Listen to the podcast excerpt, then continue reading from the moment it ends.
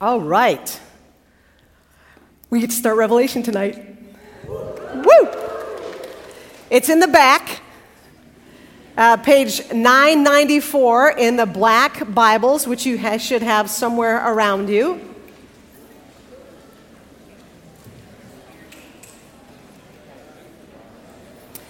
Revelation chapter 1. We'll be reading the whole chapter.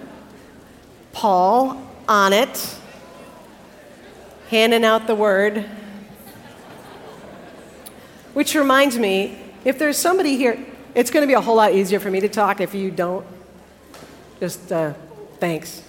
Um, if you don't have a Bible, or if you know of somebody on your floor or in your dorm who doesn't have a Bible, would you please just take one of these? Just take one. Um, if you let us know kind of the area where it was from, we'll replace it, but uh, please, if you don't have one, just take one. And now, Revelation chapter 1, page 994. Here we go. The revelation of Jesus Christ, which God gave him to show his servants what must soon take place. He made it known by sending his angel to his servant John who testified to the word of God and to the testimony of Jesus Christ, even to all that he saw. Blessed is the one who reads aloud the words of the prophecy, and blessed are those who hear and who keep what is written in it, for the time is near. John, to the seven churches that are in Asia, grace and peace to you from him who is, and who was, and who is to come and from the seven spirits who are before his throne, and from Jesus Christ, the faithful witness, the firstborn of the dead and the ruler of the kings of the earth. To him who loves us and freed us from our sins by his blood and made us to be a kingdom, priests, serving his God and Father, to him be glory and dominion forever and ever. Amen. Look. He's coming with the clouds.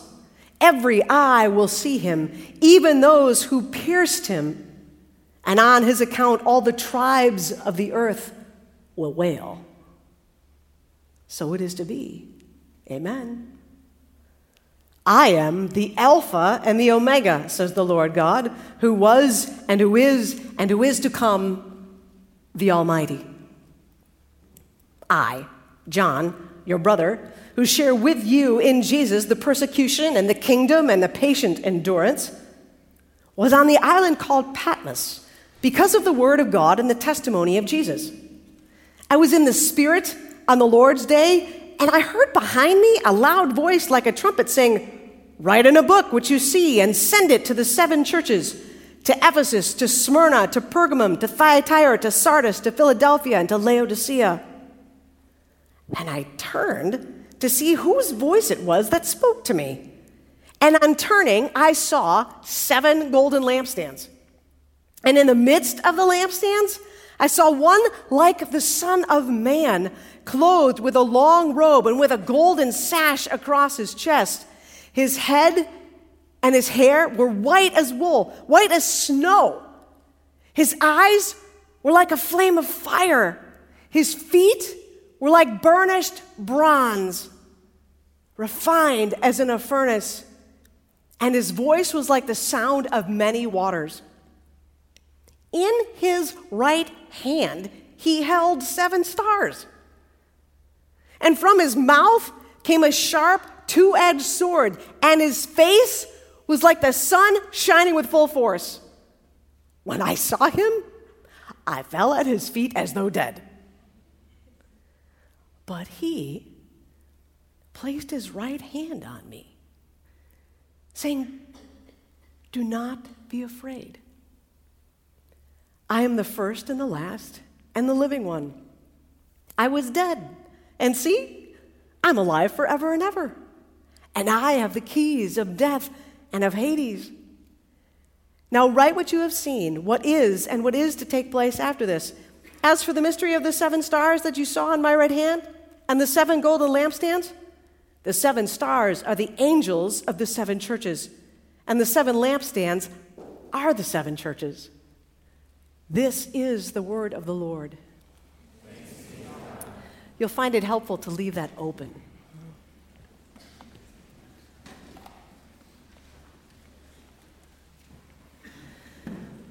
She was 19, six months pregnant, with a two year old girl. Three months earlier, her husband had been killed in a construction accident. And as she gathered with the others in the storage area behind a storefront, she sat and just for a minute took a breath. And as they always did, the fears came back, one after the other. What's going to happen to us? A widow with two kids. How is this going to work? My parents can't help us. They're aging, they're old. We have to help them. My older brother lives too far away. What's going to become of us? What will I, have, what will I do for my children? How is this ever going to work?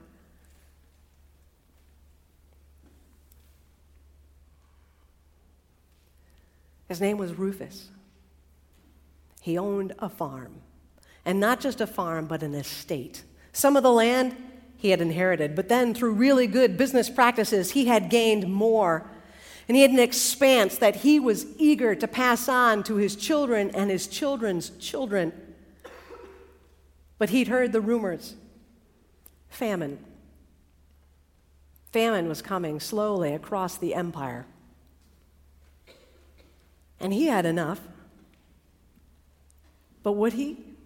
If a drought came there, would he have to sell off his land? Would he have anything left to give to his children? Would they be left without an inheritance?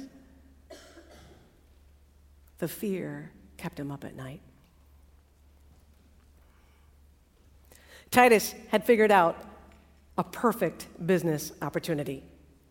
He would connect with the farmers and ranchers in the surrounding area, and he would connect with the priests in the temples and he would figure out just when the perfect animals were ready for the right festival. And he sold them the best sheep and the best oxen and the lambs just when they were ready. And he was making quite a pretty penny at it. But he lived in fear that someday someone would notice that he didn't go to the festivals anymore. That ever since that guy had shown up a few years ago talking about Jesus and how in this religion God had actually done everything for you, he'd stop going. But if everybody found out, he'd be out of a job or worse. Thyatira, Laodicea, Pergamum. Cities in Asia Minor, we now know it as Turkey. Cities that were run by fear. The Roman Empire at the time was in a season of tumultuous political turmoil. Nero had died in the 70s, but then there had been a few emperors who'd come up and gone down, and no one was really sure who was in charge. There had been wars ever since the 60s Gaul, Germania, Judea. Was their army strong enough? Would the empire stand? Vesuvius blew in 79, wiping out Pompeii, spreading a cloud of ash across the region, terrifying everyone.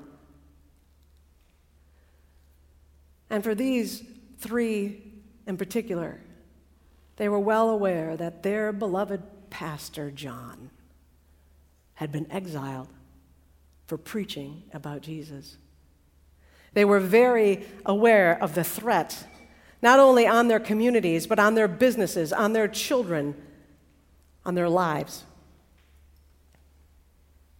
The fears came again and again and again. The world is a dark and scary place, and you have to be afraid.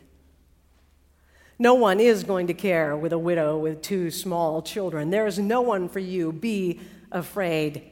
Famine will come, it will wipe out everything. You will be left with nothing. Your children will be left with nothing. Be very afraid. They're going to find out about you. They're going to find out the truth. And when they find out the truth about you, they're going to reject you.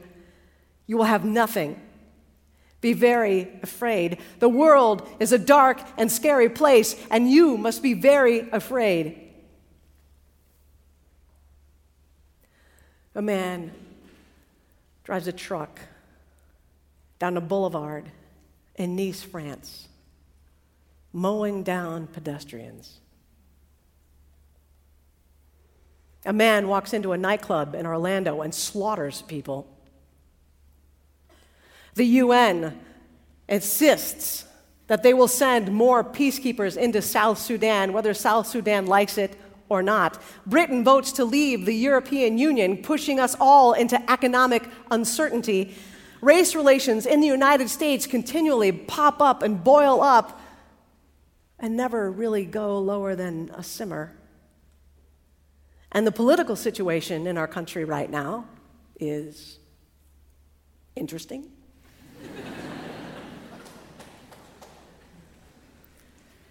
the world is a dark and scary place, and you better be afraid. If you're not paying afraid, you're just not paying attention. We scroll through our news feeds, we listen to NPR, we watch television. Does anybody watch the news on television anymore? And we see one thing after another after another that says, be afraid, be afraid, be afraid, be afraid. And if that was enough, we have the things that always circulate in our head. You're not good enough to be here. All these other students are smarter than you are. Have you noticed that everybody else on your floor has better stuff than you do?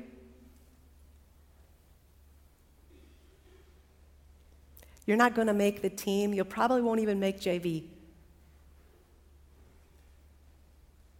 You're not going to make first chair. You're not going to get into the nursing program. That internship you want, that's not going to happen. You're going to graduate in May and you're going to have nothing. The world is a dark and scary place, and you better be very afraid. Sounds familiar?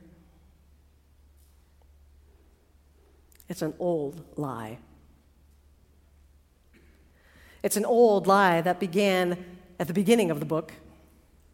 At the beginning of the book, when evil came in and said to the man and said to the woman, You better be afraid. God's got more power than you do. You better do something about that. You better be really afraid. You better take power into your own hands.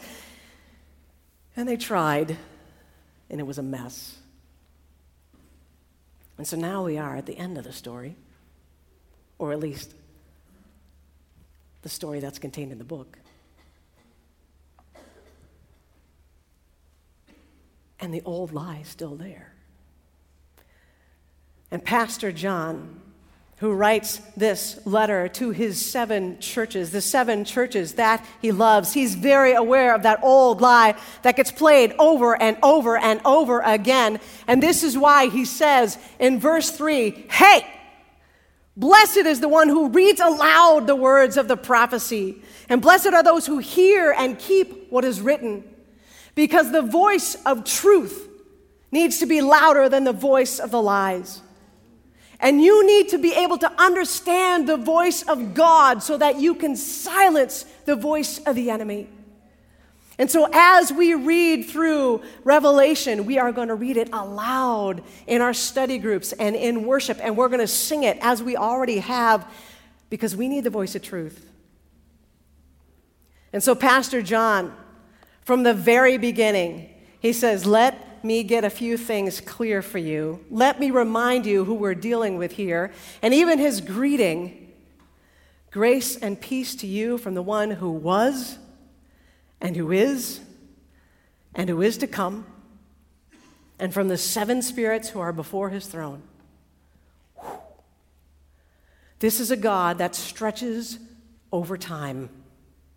This is a God who is there at the beginning, He's there right now, He's going to be here at the end, and He gives you grace and peace.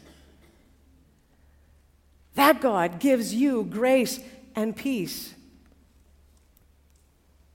And then he has these really interesting names for Jesus the faithful witness, the firstborn of the dead, and the ruler of the kings of the earth. Faithful witness, the word translated here as witness, is also translated sometimes as martyr. The faithful witness, the faithful one who is ready to go all the way to death if that's what it takes, who's ready to lay down his life. The faithful witness, the faithful martyr, the chief martyr. It's an important theme for the book. The firstborn of the dead, which sounds super creepy when you first hear it. Firstborn means there are other children that come after, right? Great. Firstborn of the dead? What is that about? Jesus, in some amazing, beautiful flipping up of events, is actually birthed out of the tomb, newly born, resurrected, powerful. Firstborn of the dead. And firstborn means there's going to be a secondborn, and a thirdborn, and a fourthborn, and like an 876 born. And that's us. So John is saying to his people, he is the firstborn of the dead, but you come after him. You are his little brothers and sisters. You are people of the resurrection. Faithful witness, firstborn of the dead, ruler of the kings on earth. Caesar, whoever it is, is not the ruler. Jesus is the ruler of kings of the earth. Pastor John is pulling it out right from the beginning and shaping up the rest of the letter. This is where we're going, he says. This is what we're up to. And then he gives them this little thumbnail of redemption in just a few words. To him who loved us and freed us from our sins by his blood and has made us to be a kingdom, priests serving his God and Father, to him be glory and dominion, lordship, power, sovereignty forever and ever. Amen. It's like he can't hold himself back, right? He's got to write this now. He's, he's already had the vision, and now he's like trying to figure it out. He's like, I can't stop. This is going to be awesome. And he says he's going to come back. He's going to, everybody's going to see him, and the ones who crucified him, they're going to, they're going to know. It's coming. And then we have God who speaks, and he says, I'm the Alpha and Omega, who is and who was and who is to come, the Almighty. The Alpha is the first letter of the Greek alphabet. The Omega is the last letter of the Greek alphabet. He's saying, I was there in the beginning, I am there in the end, and I control all of the middle. There is nothing that is outside my reach. I am the Alpha and the Omega. And now, Lydia, Rufus, Titus have heard this much and they're thinking, well, this is, whew, they can finally take a breath. Oh, that's right. Oh, yeah. That's who our God is. Oh, oh, this is getting better. Great. Until the person who's reading the letter keeps reading. And John says, okay, this is what happened to me. Guys, you're never going to believe this, but okay, listen. Okay, it was like, okay. it was the Lord's Day. P.S., the one time that phrase is used in Scripture refers to the celebration of Jesus' resurrection, refers to Sunday, which is why Christians worship on Sunday. I was in the Lord's Day. I was worshiping in the Lord's Day. I, your pastor, was worshiping on the Lord's Day, and I fell into like this trance, and I heard this voice, and it said, Write it down. And I was like, What is going on? And I turned around, and I saw seven golden lampstands and in the midst of the lampstands, there was one like the Son of Man, clothed in a long robe with a golden sash across his chest. And the people in Thyatira and Smyrna and Pergamum, they're like, hey, that's cool. That sounds awesome. His head and his hair were white as white wool, white as snow. His eyes were like a flame of fire. Ooh. His feet were like burnished bronze, refined as in a furnace, and his voice was like the sound of many waters. In his right hand, he held seven stars. And from his mouth came a sharp two edged sword, and his face was like the sun shining with full force. And everybody who's here in the letter thinks, oh, this is going to be a short letter. this, this is what happens. Because everything they had been taught about gods in paganism said when you get close to the holy, it's dangerous. The holy will take you out. They're never going to hear from their pastor again. This is it. This is the end. This is where it goes down. He is in the presence of the bright, shining Jesus. This is not the Sunday school, flannel graph, Jesus Storybook Bible kind of Jesus. This Jesus is armed and appears to be dangerous. And so John, perceiving the situation correctly, falls down on his face. And everyone who's listening to the letter goes, Good call. Just duck. Just duck and cover. Just get down. Stay out of his way. But then something amazing happens. This Jesus, this bright, like shining like the sun Jesus, but he placed his right hand on me. Now, I want you to picture. So, John on the ground, flat out. Jesus, Jesus, like, honey. John, don't be afraid. It's me. I'm the first and the last. John. It's okay. I, I was dead, but, but I'm alive now.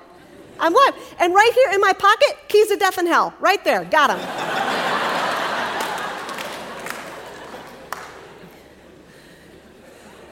And everybody in the first century, everybody on the little circuit who would have gotten this letter and heard about a great and mighty Jesus who reaches out to assure a human rather than waiting, as all of the pagan gods did, for the human to assure them, they would have said, Wow, there's something going on here. This is different. This is this is not like anything that we have heard before. And then Jesus does something else. He says, Oh, hey, um, as for the mystery of the seven stars that you saw in my right hand and the seven golden lampstands, the seven stars are the angels of the seven churches, and the seven lampstands are the seven churches. Now, they lived in a culture where religion was mysterious and secretive, and you had to be the highest of the high priest to have any idea what was going on. And right here, Jesus is like, oh, oh, you didn't understand that? Okay, here, here's, here's what it was. And we need to understand that for the entire book of Revelation, Jesus wants us to get it. He wants us to understand it. He is excited and eager for us to get the message. He did not write it in code to confuse us. That is not who He is. He is the one who says, Oh, are you confused? I will help you. I am the way, the truth, and the life. I don't want to confuse you. I want to tell you all the mysteries that you can bear right now. And then the other thing Let's say you're in one of these seven churches, and Jesus says to your pastor, The seven stars that you saw in my right hand are the angels of the seven churches. And the seven lampstands are the seven churches. You're living in Ephesus. It is a pagan city through and through. Artemis is the goddess. She rules over everything. You can hardly breathe some days without and Jesus says, Your angel is in my hand. I know you. I know what it's like to live in Ephesus. Laodicea, I, I get that. Pergamum, I know what that's like. I'm holding y'all right here. And I'm in the center. The lampstands, the churches are around me, and I'm right in the middle of things. You are all under my protection. You are all under me. You don't have to worry about anything. And can you imagine Lydia sitting there with her little girl in the middle of this little church? And she hears this letter and she thinks, Jesus is holding our church? Like, he knows, he knows me? And I'm in a church. And they're going to care for me. And they're my family. I'm not alone, and I don't have to be afraid. Because Jesus is holding this church and he's holding me, and this church is going to help me.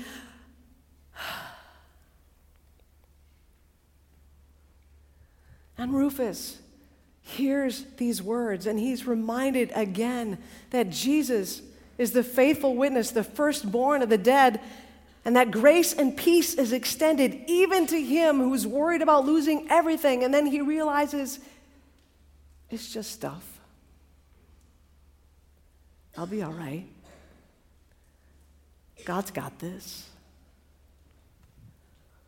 And Titus hears that Jesus Christ is the ruler of the kings of earth. He hears that he is the one who is holy and righteous. He's reminded that God is the Alpha and the Omega, and he realizes that he's working for pagans. He's working for himself and not God. And as he hears even just the first chapter of the letter, he is convicted and says, I'm going to live my life differently. I'm going to make a change because I don't want to live in fear anymore. I want to live in faith. And that old, old lie that says the world is a big and scary place and you should be afraid gets softer and softer and softer. Because it's Jesus who reaches out and touches each one and says, Don't be afraid. Don't be afraid. Don't be afraid. You may not make the team. Don't be afraid of that. You may not like half of your classes. Don't be afraid of that. You may have come in convinced that you are going to major in engineering, and halfway through October, you're going to go, I am not majoring in engineering anymore. Don't be afraid of that, even though you have a t shirt that says Calvin College Engineering. Even though your parents have been telling everybody you're going to be an engineer, even though it was written in your high school yearbook, don't be afraid to change your mind. Don't be afraid of that. Don't be afraid of not being identified by a romantic relationship. Don't be afraid of that. Don't be afraid of people not liking you. People like you. All of you, I've asked around.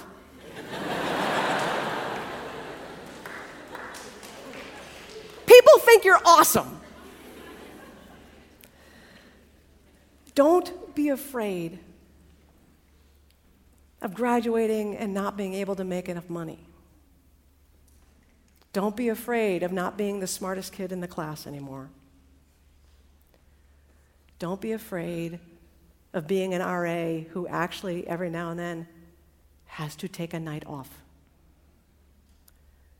Don't be afraid of trying Sabbath for the first time and letting that homework go for 24 hours. Don't be afraid.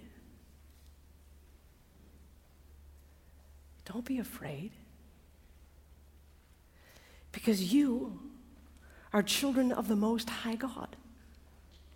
You are children that He loves. You are children that He has freed from your sins by His death on the cross. You are precious and beloved by Him, and He is victorious. There is nothing that will happen in your life that is a surprise to Jesus. He knows your life, He knows who you are, and He loves you. And He is the one who draws near to us tonight, as close as these people all packed in, and He's the one who touches us. Don't be afraid.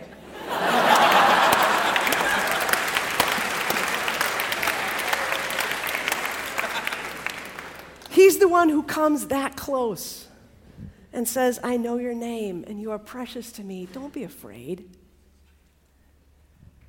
Don't be afraid. I am the Alpha and the Omega. I am the one who was and who is and who is to come. Your eternal destiny is secure, and everything from here to there I will use in your life to make you look more and more like me. Don't be afraid. Don't live your life small. Don't be afraid.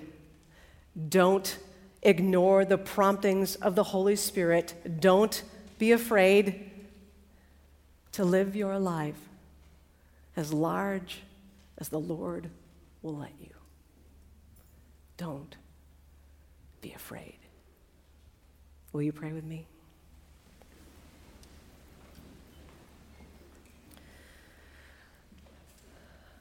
Father God, we thank you for our brother John, who, with a pastor's heart, calls us to the deep truths. And as we read this word over and over again, we pray that the voice of truth will drown out those old lies that tell us we aren't good enough and we're not up to this and no one will care for us. And instead, we pray that the voice of truth rings louder. And we pray that you equip us to be agents of that voice, to speak that voice into the lives of other people, to not let anybody get away with reciting old lies. May this be a community where truth and grace reign, where you, Jesus Christ, are Lord of Lords and King of Kings. We thank you that you have loved us, that you have freed us, you've made us into a kingdom of priests and knights. We thank you. Thank you, Holy Spirit, that you empower us, that you want us to live boldly. You give us the courage to turn away from sin and turn toward good. Thank you, Father, Son, and Holy Spirit. To you be glory now and forever. And all God's people say, Amen. Amen.